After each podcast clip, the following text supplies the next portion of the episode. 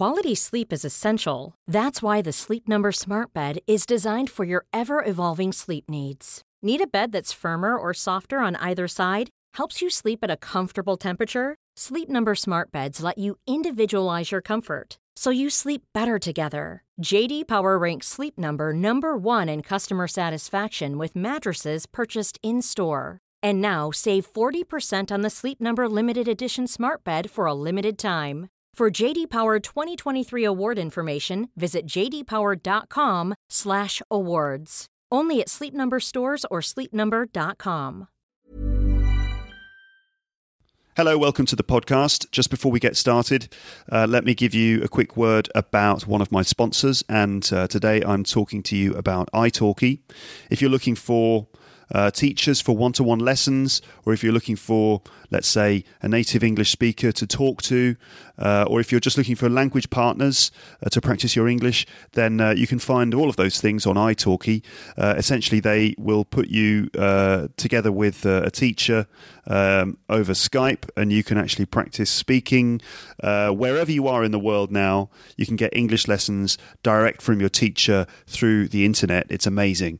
Um, And uh, if you go to my U R L, which is uh, teacherluke.co.uk forward slash talk, um, then uh, you can check out italki. And if you buy some lessons, italki will send you a voucher worth one hundred italki credits as a discount, just as a reward for being a listener to this podcast. Um, so check that out. All right, then. Now, here's another episode, and let's get started.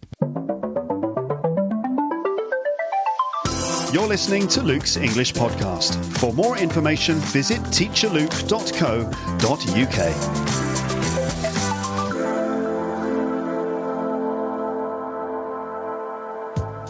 Hello there and welcome to another episode of this podcast for learners of English. Thank you very much for choosing to listen to another one of my episodes. And uh, let me just say again, Happy New Year. And in fact, happy anything, happy whatever it is that you're doing right now. Happy bus journey, happy train journey, happy sandwich, um, happy housework, happy walk, or just simply happy sitting in a chair, um, twiddling your thumbs, twiddling your thumbs. Yes, that's what you do when you've got nothing else to do with your hands. You just twiddle your thumbs. I think you know what I mean.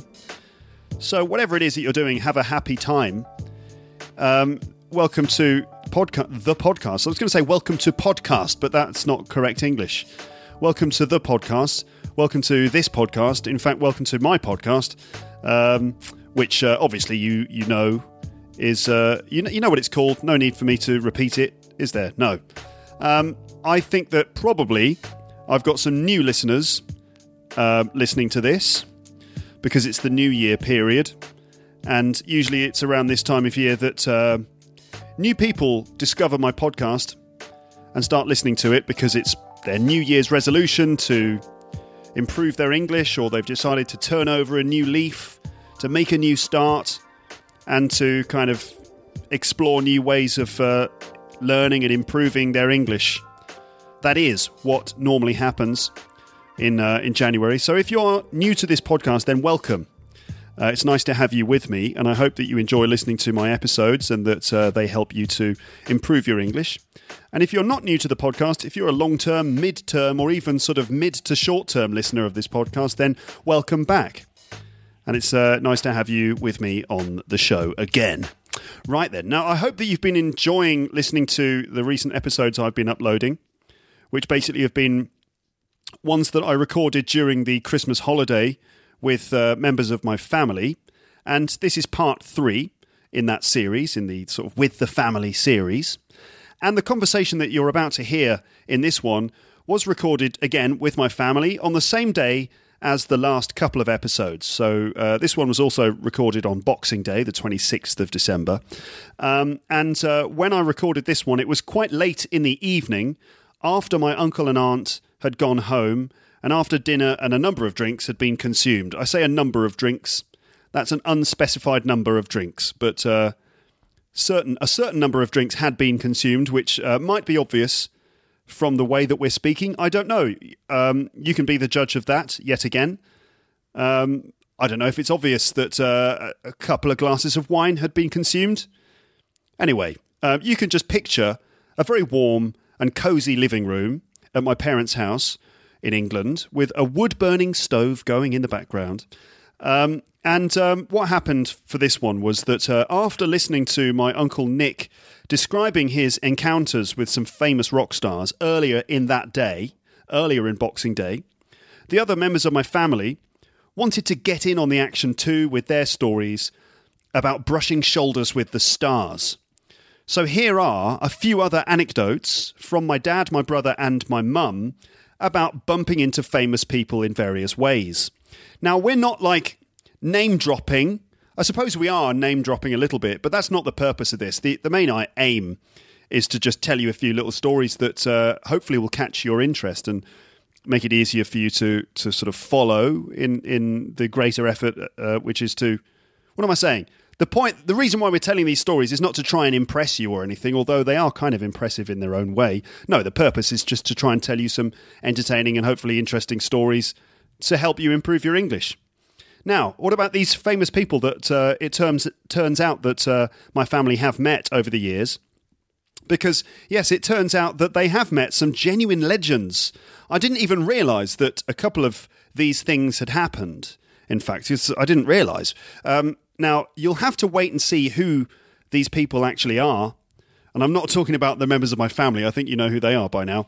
Uh, but the, who, the, the people that they met. Um, you might... You know, you'll have to find out who they are for yourselves. Um, and uh, but just to kind of keep you guessing, here are some cryptic clues. Okay, so can you guess which people I'm talking about? So uh, the first person is one of the U K's favourite authors, who wrote a series of beloved books which have also been made into successful films. Who's that? Well, one of my one of the members of my family met that person. Who do you think that is?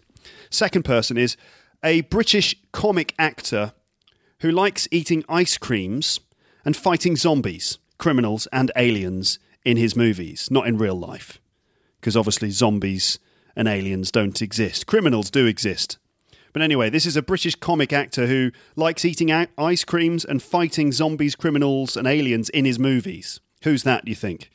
Third person is uh, a small but very important woman who often appears in public but is also a very private person. Who do you think that might be? And uh, fourth person here is a uh, a nonagenarian. A nonagenarian, by the way, a nonagenarian is a person who is in their nineties. Okay, a nonagenarian who once said about himself that he was the only man in the country not allowed to give his name to his own children. Who do you think that is? So, by the way, a nonagenarian is someone in their nineties. We also have the word septuagenarian, which is someone who's in their seventies, and an octogenarian, who's someone in their eighties. But this particular person I'm talking about is a nonagenarian who once said that he was the only man in the country not allowed to give his name to his own children. Any idea who that is? There are other people mentioned in this episode too, including an American punk rock star with lots of tattoos and muscles. Um... A Shakespearean actor who has become a, success, a successful film director in Hollywood, and also an actor who had a bit part in the British T V series The Office. So we're kind of scraping the bottom of the barrel with that one, because he's not that famous, certainly in comparison to some of the other people. Um, so any idea who those people are? Well, listen on and you'll find out. Um, I should perhaps remind you of several other anecdotes which you might have heard on this podcast before, which are mentioned in this conversation. So um, a couple of other uh, anecdotes from previous episodes of the podcast include the time my brother ended up lost in Hastings and he had to sleep on a stranger's sofa. And he woke up in the morning to discover this guy who owned the apartment sitting in a chair next to him. Kind of just sitting there next to uh, my brother while he was sleeping. Bit creepy. Was this guy just friendly and welcoming or slightly creepy? Anyway, there was that story, which you'll hear mention of. Then also there's the time that my mum met the King of Tonga. Who can forget that story?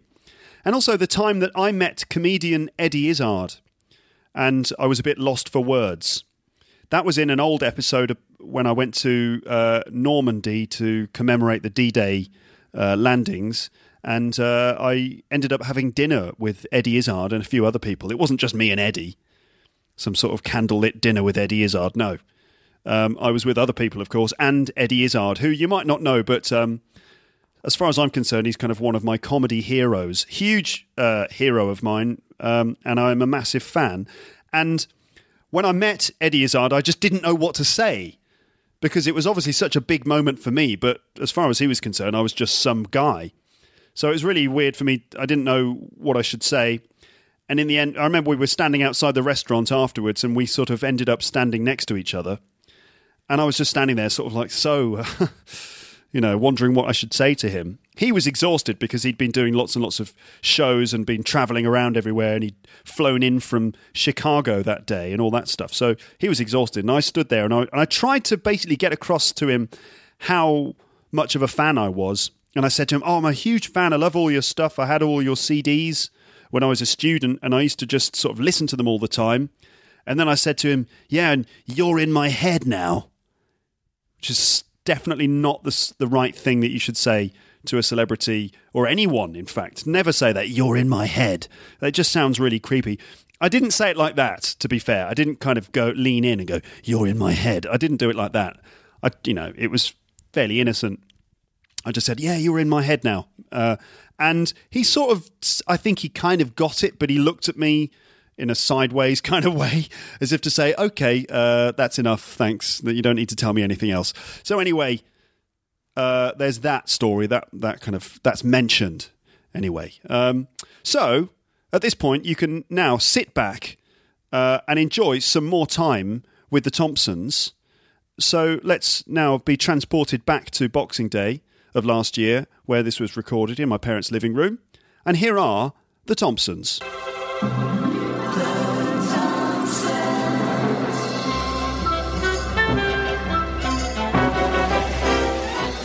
Now everyone's uh, in the mood to talk about famous people that they've met. Since uh, Nick earlier on talked about meeting Paul McCartney, no one can beat that. I get, or maybe they can. We will see.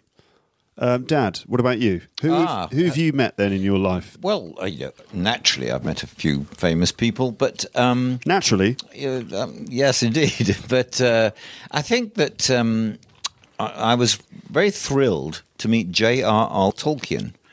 J R R. Tolkien was, um, you know, the famous author of Lord of the Rings mm-hmm. and everything else, and I, I absolutely loved it when I was at college in, in the sixties. He wrote it in the mid-fifties, The Lord of the Rings, mm-hmm. uh, having prepared uh, uh, for many years before by writing all sorts of kind of backstory and, and you know, other stuff. He was um, uh, an Anglo-Saxon scholar and a professor at Oxford. Mm-hmm. And when he, you know, appeared to do some readings from his works and to answer questions from, from students at the pub yeah. where he and his famous collaborator C S. Lewis used to meet, the Eagle and Child in Oxford, I rushed along to, to see him. And there he was. And he, he was very much as you would expect. Can I ask a question? Yes. What was he talking about? Ah, he was talking uh, about... Um, his books. He was talking about a new little set of books he's, he'd brought out in Elvish, which was extremely obscure because it was a language he'd invented.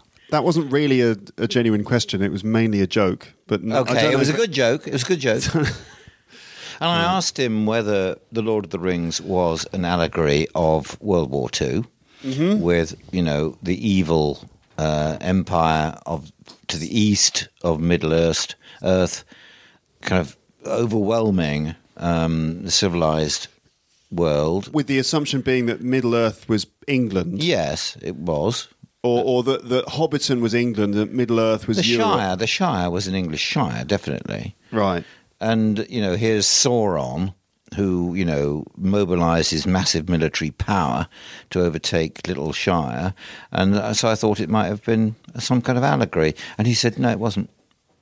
Okay. Simple as that.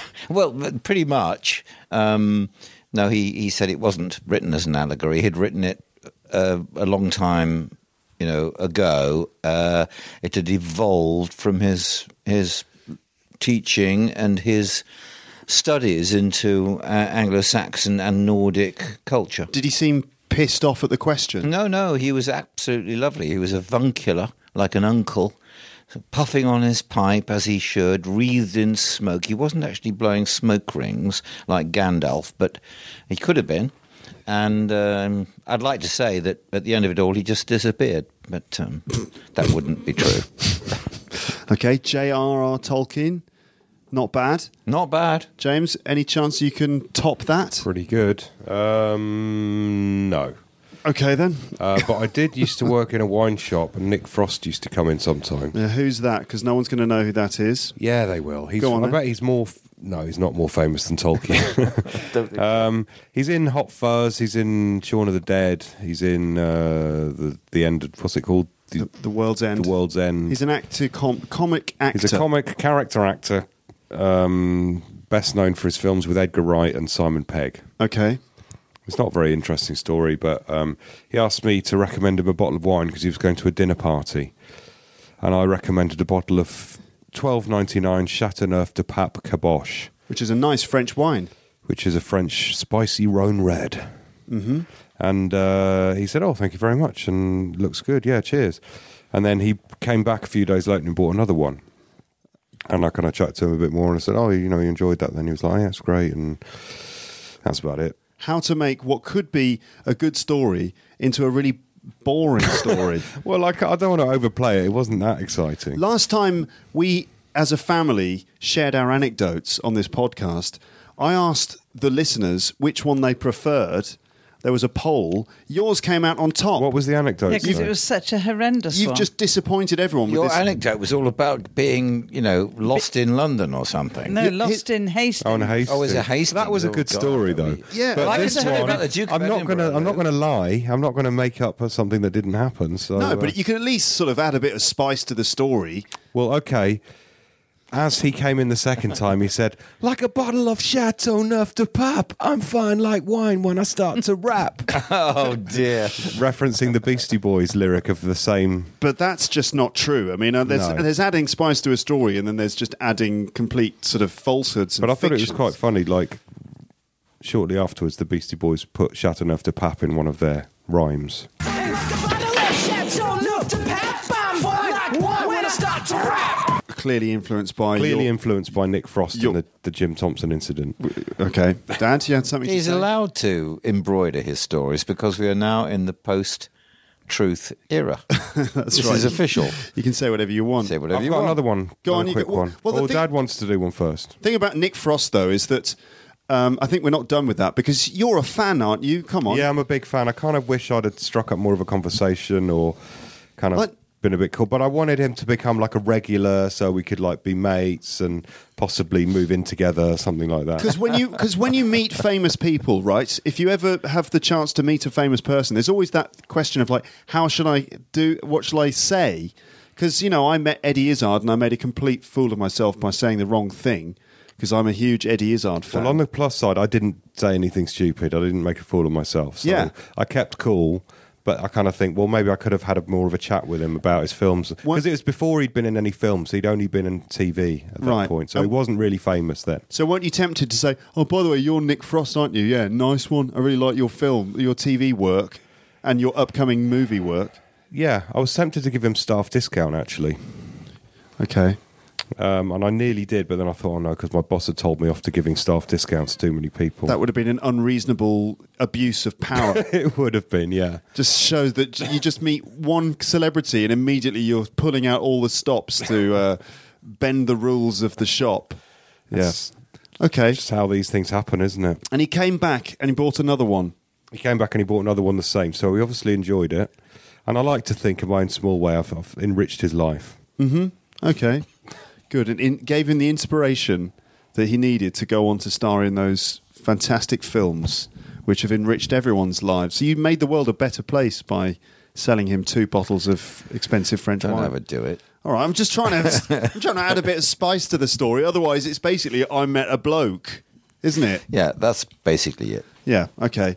Um, did you say you had another one? Oh, yeah, yes, I do. Royalty. You're interested in meeting royalty? Royalty. I mean, I have, obviously... The- Met the Queen. Have you? Yeah. on more than one occasion. When did you meet the Thank Queen? Thank you very much. When did you meet the Queen? Well, it, uh, at university, she she came to on a visit to the university, and I was one of those who shook her hand and said, hello, Mom. Uh-huh. Um, she what? didn't crack too many jokes at the time. I didn't think the Queen did shake hands. Is that the voice of the Queen? She oh, no, did. It's my mum. I thought you the weren't Queen, supposed to Queen touch the Queen. The Queen did shake hands. Indeed. She had white gloves on. Okay, so that she didn't actually have to make no, she physical didn't have to contact. make physical contact with my hand, which is probably a good thing. And um, uh, did, Prince Charles came to visit my place of work at one one time. Wait a minute. Go back to the Queen, because she's bigger than Charles. Yeah. What did did she say something to you? I can't really remember. And, I mean, um, what did I, I think I, I, I don't really think she did engage in, in particular conversation, because I was with a group of other students. We were students, yeah. And um, I think uh, she she was probably trying to get out as fast as possible. I right. don't think she said, "Hello, where are you from? What are you and studying?" When was the last but, time you had a haircut? Uh, yes, yesterday, madam. And. Right. Um, Uh, ma'am, I think. Ma'am. Fine. It was ma'am. You have to say ma'am. Ma'am, isn't it? No, it's it's, it's ma'am, ma'am to rhyme with jam. Yeah. All right, so she doesn't like it if you're not enough. supposed to call her ma'am, although no. everyone does. Um, you're not supposed to call her ma'am, everyone no. does. Well, but it sounds actually, like it's, Marmite, it's ma'am, is it? it? It's ma'am. It's but ma'am, ma'am as but, in jam. But ma'am in some parts of the north of England means mum, doesn't it? Well, yes, but nevertheless, the way the correct term for the Queen is ma'am. Okay. All right, there then. you go. You've learned something. So you met the Queen. You shook, you and, shook yeah, her by I, the glove. I shook her gloved hand, and um, uh, I've met Charles, and um, he was much more forthcoming. Why? Well, he was visiting my department at the B B C, in the Foreign News Department. He was doing a little tour. I think there was, you know, like fifty years or something, and um, he spent his time looking at my secretary, who was a rather fetching young lady. Uh, you know, she could have she could have been the Lady Di. Mm-hmm. Of his life, you know, really? if he played his cards right. Okay. Anyway, um, no, he was he was jolly, jolly nice and jolly interested in, in foreign news. And then the Duke of Edinburgh, this goes back to college days. Who's the Duke of Edinburgh? Well, the Queen's husband. Prince Philip. As yeah, Prince Philip. As we speak, he is ninety-four years old, mm-hmm. and has a cold. He's got a cold, has He's he? He's got a cold. The Queen's got a cold, As, too. Yeah, they both got a cold. Apparently the Queen was ill this Christmas. She couldn't attend she the... She couldn't go to the church service. She couldn't go to the church service. And slightly worrying. A bit worrying, considering the year we've had. Indeed. two thousand sixteen. She All may be the latest edition. Off. She might... Don't, don't say it. Don't To the twenty sixteen club. So... Um, so the Duke, he he's um, he's famously kind of, um, shall we say, forthright. What does that mean? It means he... doesn't care about saying things that offend people. Okay. And rude, uh, rude, basically. Yeah, it can be a bit rude. And um, he was the what was called the official visitor of my college. Mm-hmm. It's like a patron. And uh, he was on a visit uh, to commemorate the fiftieth centenary, centenary of the founding of this college. And um, I had to wheel him around because I was the student president to, at the time. You had to wheel him around? Well, that wheel him around, not literally. He wasn't on wheels. It's just a metaphorical term saying I had to steer him around the college on a, an agreed little trip, right. which which took him into the student common room where he mingled with students and went to the student bar and had half a pint of beer. And then he sat around and... chatted to the students. I imagine him going around going, it so was, you're, you're a student, are you? It was, indeed, you, it was like what do you that. Study? It was incredibly awkward. What are you studying? English English literature? Why, why didn't you study something useful? Yeah, it's exactly what it was like. And, and indeed, the... I did. he did ask me what I, what I was studying. I said, English literature. He said, well, what's that for? What's that for? Like that. And and uh, I, well, I think it's for an education, sir, as opposed to training for a job. He said, "Well, you're anyway. never going, you're never, you're never going to, uh, in, you're never in, going to improve your social status. Why bother?" Uh, he was very much like that, and and, and we sat around in, with all the students uh, in this awkward silence, and he was playing his best jokes. You know, he mm-hmm. he was obviously using the lines he's used before to uproarious applause, and um, there was a modern art exhibition going on in the in the common room. Which was, you know, normally the case in the nineteen sixties. You had a lot of art, like crazy modern art. Well, modern art, uh, abstract stuff, abstract contemporary art. Yes, and and he and he cracked one of his jokes, which was basically, you can always tell which way to hang up one of these pieces of art when you look at the way the paint has run. And there was this terrible silence. Mm. And the kind of... Whoosh, and everyone else was like, well, actually... Wind we... blowing through, tumbleweed. I mean, uh, it was it was quite embarrassing, really. He he thought he was being funny, but and, it didn't go down too well. And how is it, Mum, that uh, all of his all of his sycophantic cronies would have laughed at that joke?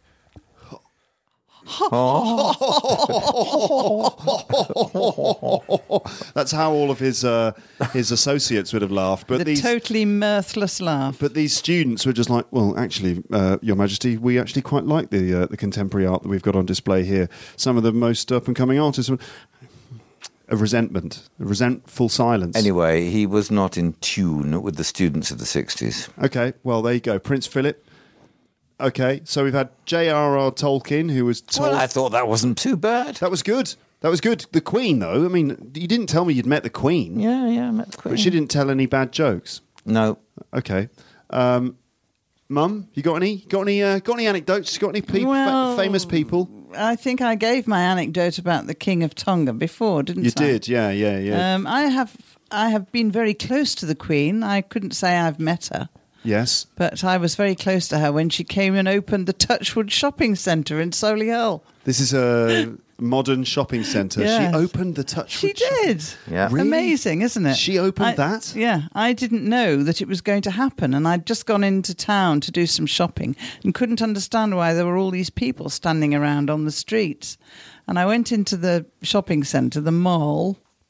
Mm-hmm. Which had not long opened, and uh, there were all police around and barriers and everything, and I said to someone, what's going on? And they said, oh, the Queen's coming, Queen's coming to open it. In a, so, Bur- in a Birmingham in accent? In a Birmingham accent, so I uh, I said, well, I need to go into John Lewis to get something. Oh, no, you can't go in there, no, you can't do anything until she's been through and it's all over, and then we'll let you out. So I was stuck in the shopping centre, unable to do anything.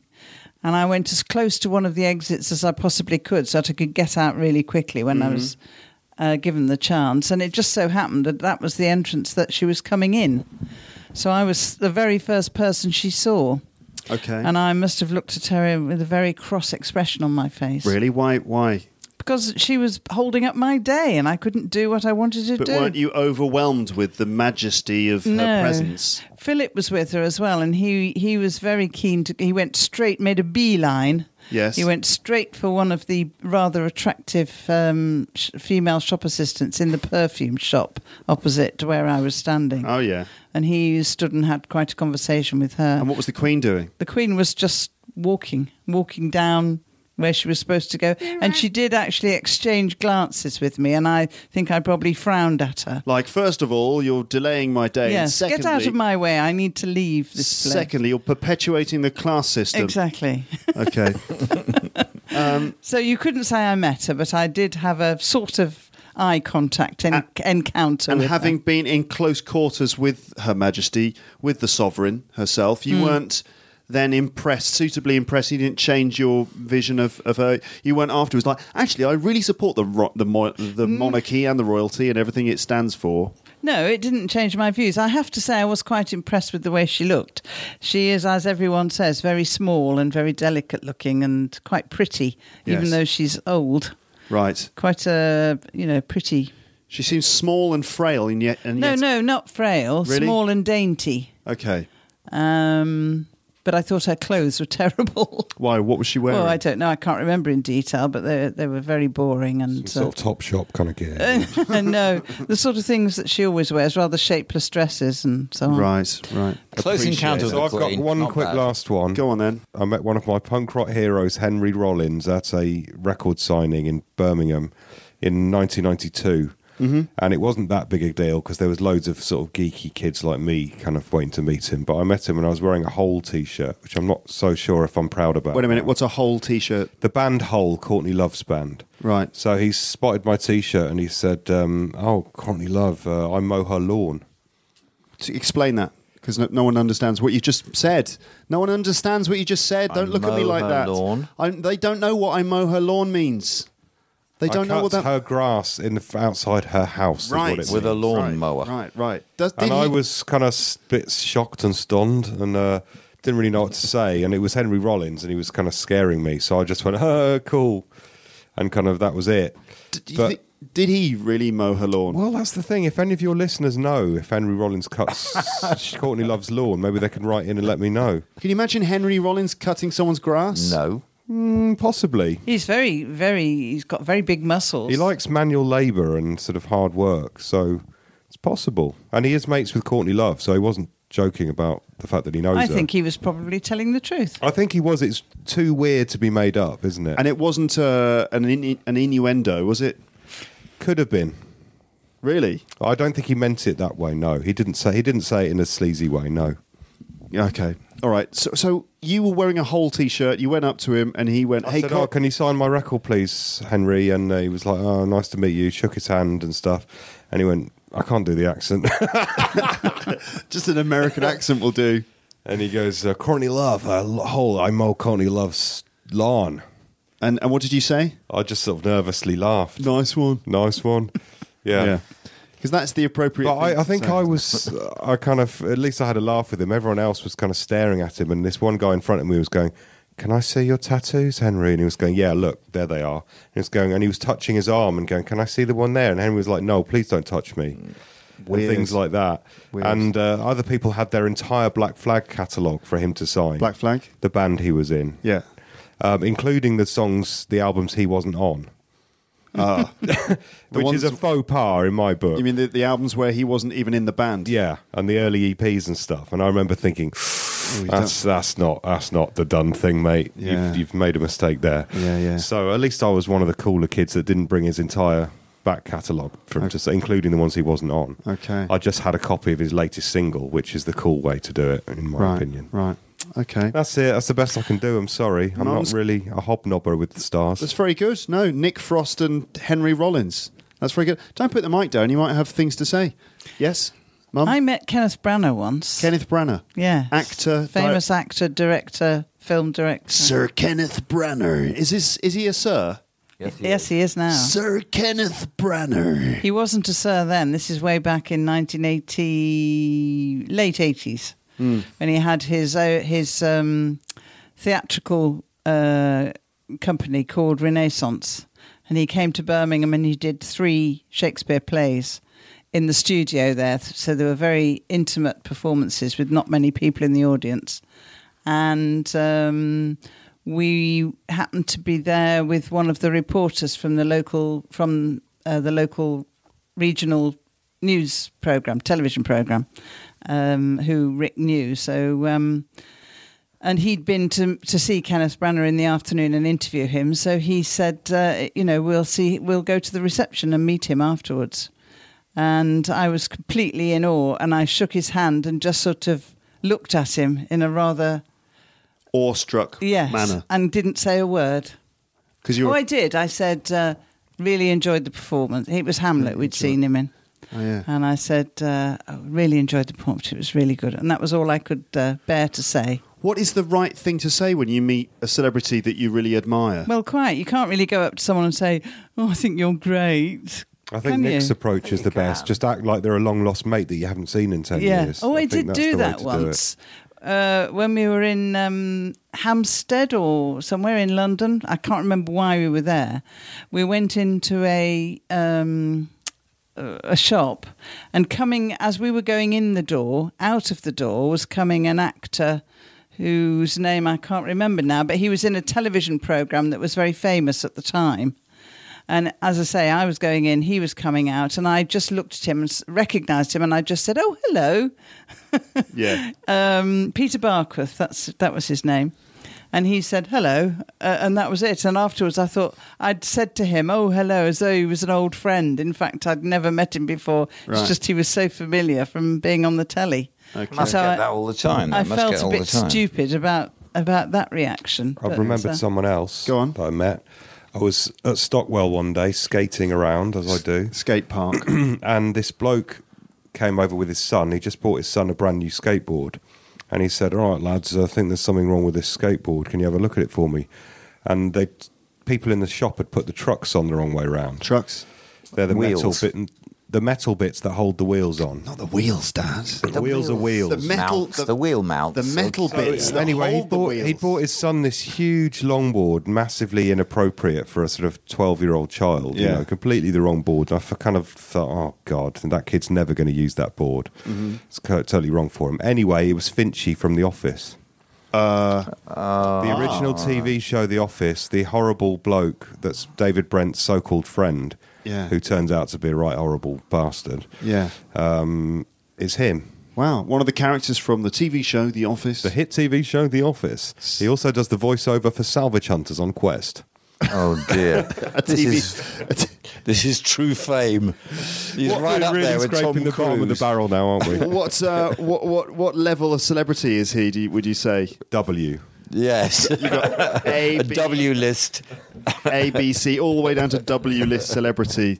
Uh, well, if, if you just Google Finchy from The Office, you'll see a picture of him. Yeah, big deal. Right, okay. We've just had a report of another celebrity who has died. Another one? Yes, another celebrity.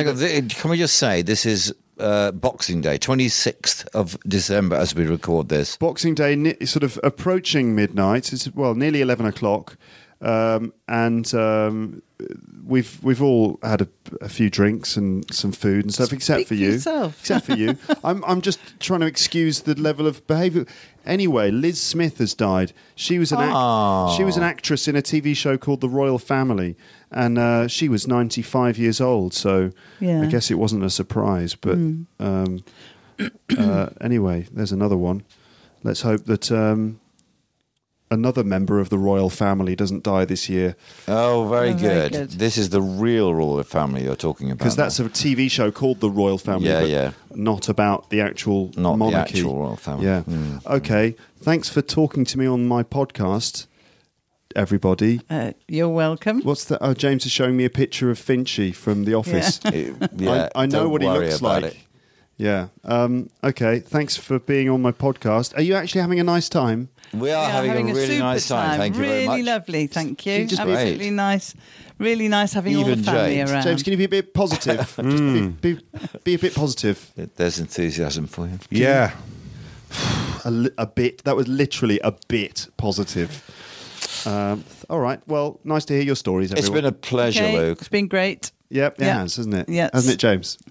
Yes. Right, so there you are. He's quite funny, isn't he, uh, my brother? I say funny, I mean annoying. No, I don't really. I do think he's funny. I'd like to have James on this podcast a lot more often, if he's up for it. The thing is that he's actually not the sort of outgoing person who likes to broadcast all of his thoughts and opinions over the internet. Uh, although he obviously should do that because he's got lots to offer, and um, he ought to do a podcast of his own. That would be good. He should do his own podcast. I think that could be quite good. Um, he does have his own YouTube channel, but it's mainly skateboarding videos. Ugh. Yeah, I'm kind of joking. They're, they're good, actually. They're good videos. But they are just, you know, people jumping around, essentially. Um, if you if you want to see my brother's skateboarding videos, and to be fair to him, they're good. They're good little videos, and they're sort of uh, shots of local skaters Uh, in his local skate park in South London, and um, they're great, actually, and a lot of them have got uh, his own music in the background or other people's, like, selections of other people's music. They're worth checking out. Uh, you'll find the link to my brother's YouTube channel on the page for this episode.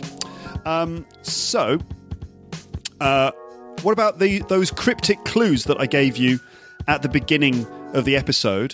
Uh, let me just answer them, unless it was obvious. I mean, it's probably obvious, but uh, what about uh, the, the the first one, which was one of the U K's favourite authors who wrote a series of beloved books, which have also been made into successful films? Well, that was, of course, J R R. Tolkien, um, the writer of the Lord of the Rings stories and the Hobbit and the Silmarillion and all that stuff.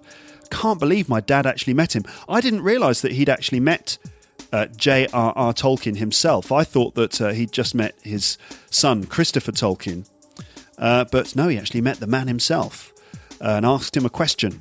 Um, and there you go. So I, I thought that Tolkien would be a, would be slightly annoyed by the question of whether The Lord of the Rings is an allegory for the Second World War, because I, I've read in the past that Tolkien was often asked that question and that he always quite clearly stated that it definitely wasn't an allegory. In fact, I got the impression that he was a little bit irritated by the idea that it was an allegory, because in his mind it completely wasn't. It was just a story which maybe sort of has some similarities in, in with the real world, but it's, you know, he said that he wasn't writing about World War Two. He was writing a completely fictional sort of ancient mythology rather than something about uh, the, the war. Anyway, that was Tolkien, who um, he met in a pub in Oxford. Uh, second one, a British comic actor who likes eating ice creams and fighting zombies, criminals and aliens in his movies. That was uh, Nick Frost, who you might know from the Cornetto trilogy of films, including uh, Shaun of the Dead, uh, Hot Fuzz and The World's End, uh, which are British sort of um, comedy crossover movies. Shaun of the Dead is a, a rom-com, romantic comedy with zombies, so like a rom-zom-com. Um, Hot Fuzz is a sort of American-style Hollywood action movie which is set in a sleepy town in the English countryside. And uh, The World's End is a sort of science fiction, dystopian sort of science, science fiction film, uh, which is also set in a sleepy town in the English countryside. So Nick Frost is an actor who appears in all of those films. Um, the third one was a small but very important woman who often appears in public but is also a very private person. That was, of course, uh, the Queen herself. Um, and um, you heard there us speculating about uh, whether the Queen uh, was uh, in good shape or not at that time, because um, uh, you may have read in the news that she was ill over the Christmas holiday and she couldn't attend a church service on Christmas Day. She was also too ill to attend another function on New Year's Day, and there was some speculation in the air that, um, as you heard my brother say, that she might have been the latest addition to the two thousand sixteen club.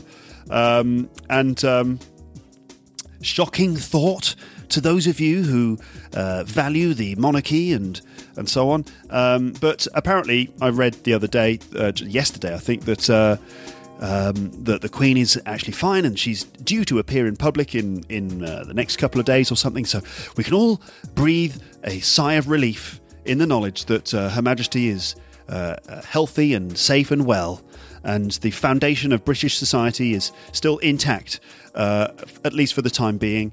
Um, anyway, so that was the Queen. I didn't, again, I didn't realise that my dad had actually sh- shook hands with the Queen. When I say shook hands, he actually shook her glove, because, you know, she doesn't like to touch the, uh, you know, she doesn't like to touch ordinary people, the the common f- peasants of uh, of uh, the U K, who she, uh, whatever. Anyway, she, apparently she was wearing white gloves, because I imagine she probably uh, meets people all the time, doesn't she? And it would be a bit unhygienic if she met and shook hands with, like, every single person she met. So, of course, she wears white gloves. Plus, it's kind of quite, uh, is it chic? Is it chic? Is it sort of fashionable to wear white gloves? Not really. Only a few people can do that. Only a few people can get away with wearing white gloves. The Queen, Michael Jackson, and Japanese um, sort of train staff. Uh, you know, those men in uniforms who work at Japanese train stations and they help to kind of push people onto the trains. They wear white gloves as well. Those are the three people. I'm sure there are others. I know there's another type of person who can wear white gloves, and that's the guy... the referee in a snooker match.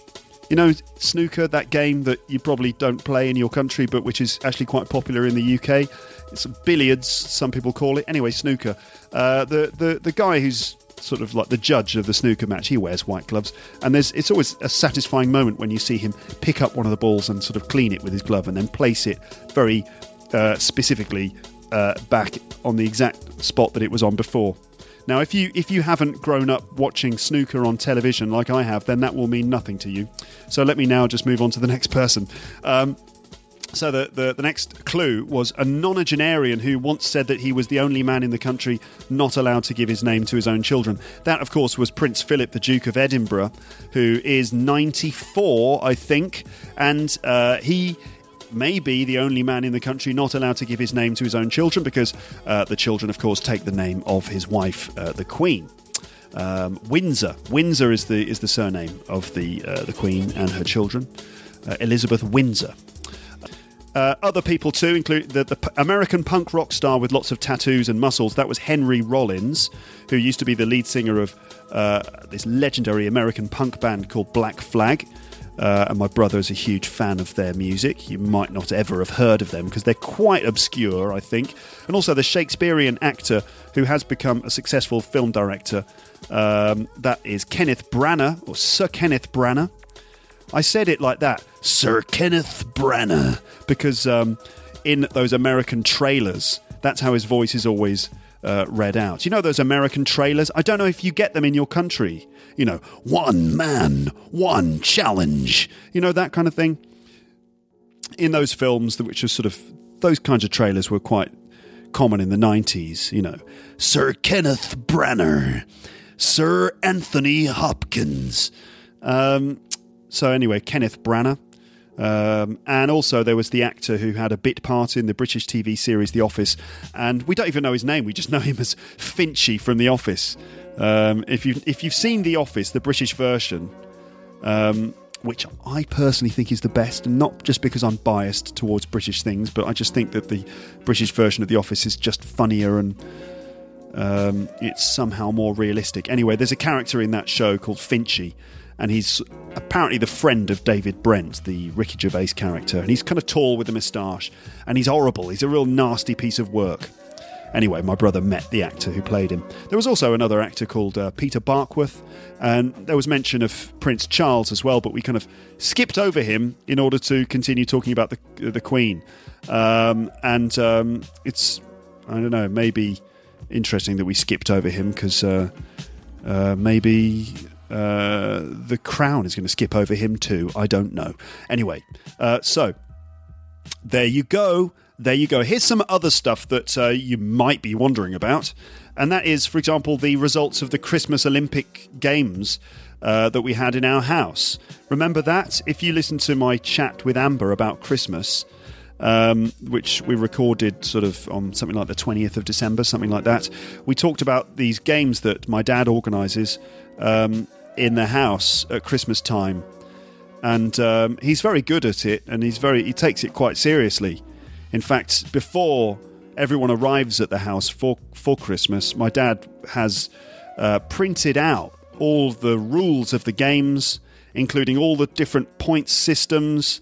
He's printed them out in a P D F and then sent it to everyone. So we're all ready and prepared. And in fact, as soon as you enter the, the house, the games are on.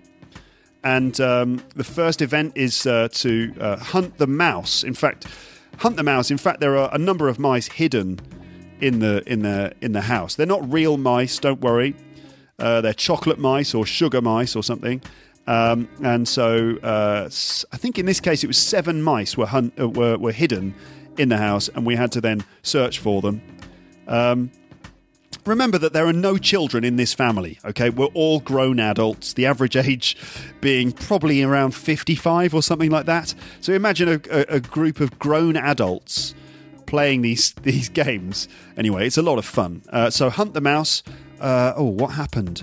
What happened in Hunt the Mouse? I, um, my uncle won that one. Simon Says. We actually play Simon Says in the living room. It's ridiculous, but lots of fun. Simon Says is that game where the the leader, in this case my dad, uh, the games master, uh, basically we we all stand up and he stands at the front of the room and he shouts out orders, and you're supposed to do the things he, he tells you to do, but you're only you should only do them if he says Simon Says first. So it's, for example, Simon says put your hands in the air, and everyone puts their hands in the air, and he says put your hands down again. And if you put your hands down, you're out, because he didn't say Simon Says. Okay? So Simon Says, put your hands in the air. Everyone puts their hands in the air. Simon Says, put your hands back down again. Put your hands back down. Simon Says, put your hand on your head. Put your hand on your head. Simon Says, put your hand... I think you get the idea. All right, fine. Uh, the name game... Um, you, I think you understood the rules of the name game. It's kind of like a an, uh, an explaining game where you have to try and explain um, some famous people to your partner and they have to guess who they are, and then you uh, sort of do lots of mimes and things like that. Um, oh, who won Simon Says? James won Simon Says. Uh, the name game, that was uh, my wife and me, because we are telepathically linked and we always win that game, the name game. Adverbs. Adverbs is where uh, you write down a bunch of uh, adverbs like slowly, um, uh, conscientiously, uh, gracefully, uh, uh, rudely, you know, all these adverbs, in, and they go into a bag. And um, basically, um, um, people take it in turns to do different actions in the manner of the adverb. So if it's rudely, like, for example, my brother had to... Uh, the the thing he had to do was to switch on the light. And it was like, okay, James, we want you to switch on the light in the manner of the adverb. So he looked at the adverb and he, he um, then has to switch on the light rudely. And it was very funny because he just stood up and gave, uh, you know, gave everyone the finger and then switched on the light. And we were like, rudely! And we all got it immediately. Um, I think he won that one. Uh, then there's Kim's game. I don't know why it's called Kim's game. That's the one where... Um, uh, Lots of objects are arranged on a. Um, all, lots of objects are arranged on a, a, a tray. About twenty objects are arranged on a tray, and then um, the objects are revealed to everyone. And we have about one minute to look at all the objects and try to remember them. So we're all desperately trying to remember all the objects. The key to that game is to use mnemonic devices, you know, to find like some sort of connection with all the objects, to create a little story, or find some clever way of remembering them, sticking them in your brain.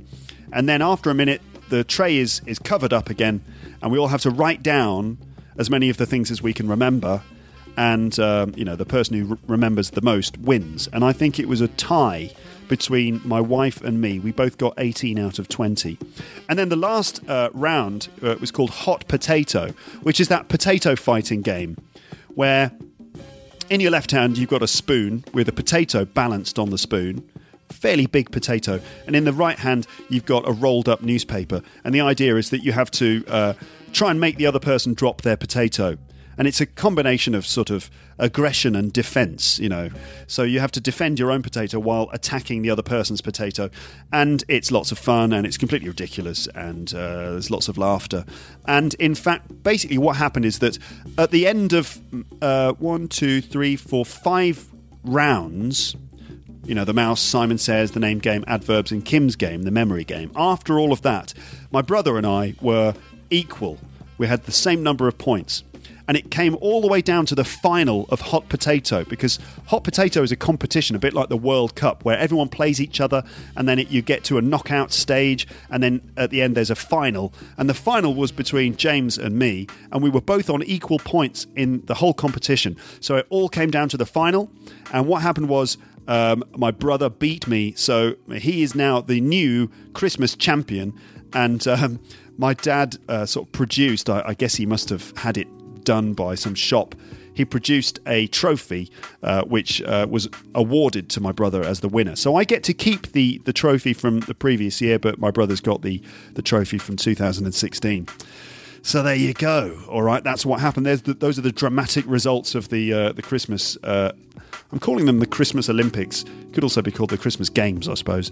Um, all right then. So um, I hope that you've enjoyed listening to these Uh, conversations with my family. I would just like to say thank you to everyone, uh, you know, my dad, my mum, my brother, uh, and my uncle and aunts, even though she wasn't featured in, in the episode very much. I'd like to thank them all for basically being willing to appear on the podcast. Um, and uh, I think it's always nice um, to have them on. Um, if you liked uh, this episode, uh, there are some other episodes that you might not have heard, and they're in the episode archive for this podcast. For example, you could go all the way back to episode seventy-nine, which is called Family Arguments and Debates, and that one was recorded at Christmas a few years ago. Um, and the, in that one you'll hear uh, my family, basically my mum, my dad and my brother and me, talking about all sorts of things and arguing uh, and debating some different subjects. And then, of course, there's last year's episode, which was called... Ep- um, That's episode three hundred twenty-two, called With the Thompsons. And um, in that one, we just had a long, rambling conversation about all kinds of stupid stuff. Um, and some of it serious, some of it not serious. Um, that's episode three hundred twenty-two. Uh, so if you like the stuff with my family, you might want to hear those things. Um, that's it then. That's that's it for this episode. Thanks so much for, again for listening. And uh, uh, I will speak to you on the podcast soon. The plan is I'm going to have a bit of a ramble about all sorts of things in an upcoming episode and just kind of talk to you about things like podcast statistics for two thousand sixteen and some other bits and pieces uh, and other things which uh, you will have to discover in, in due course. Thanks a lot for listening. Speak to you again soon, but for now it's time to say goodbye. Bye, bye, bye, bye.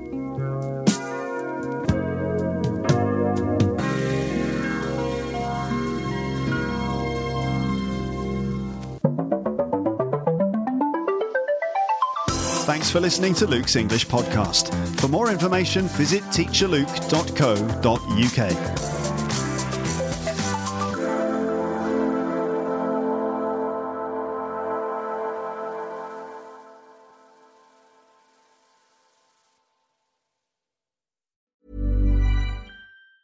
Planning for your next trip? Elevate your travel style with Quince. Quince has all the jet-setting essentials you'll want for your next getaway, like European linen, premium luggage options, buttery soft Italian leather bags, and so much more. And is all priced at fifty to eighty percent less than similar brands. Plus, Quince only works with factories that use safe and ethical manufacturing practices. Pack your bags with high-quality essentials you'll be wearing for vacations to come with Quince. Go to quince dot com slash pack for free shipping and three hundred sixty-five day returns. If you enjoyed this episode of Luke's English Podcast, consider signing up for Luke's English Podcast Premium. You'll get regular premium episodes with stories, vocabulary, grammar, and pronunciation teaching from me, and the usual moments of humour and fun. Plus, with your subscription, you will be directly supporting my work and making this whole podcast project possible. For more information about Luke's English Podcast Premium, go to teacher luke dot co dot u k slash premium info.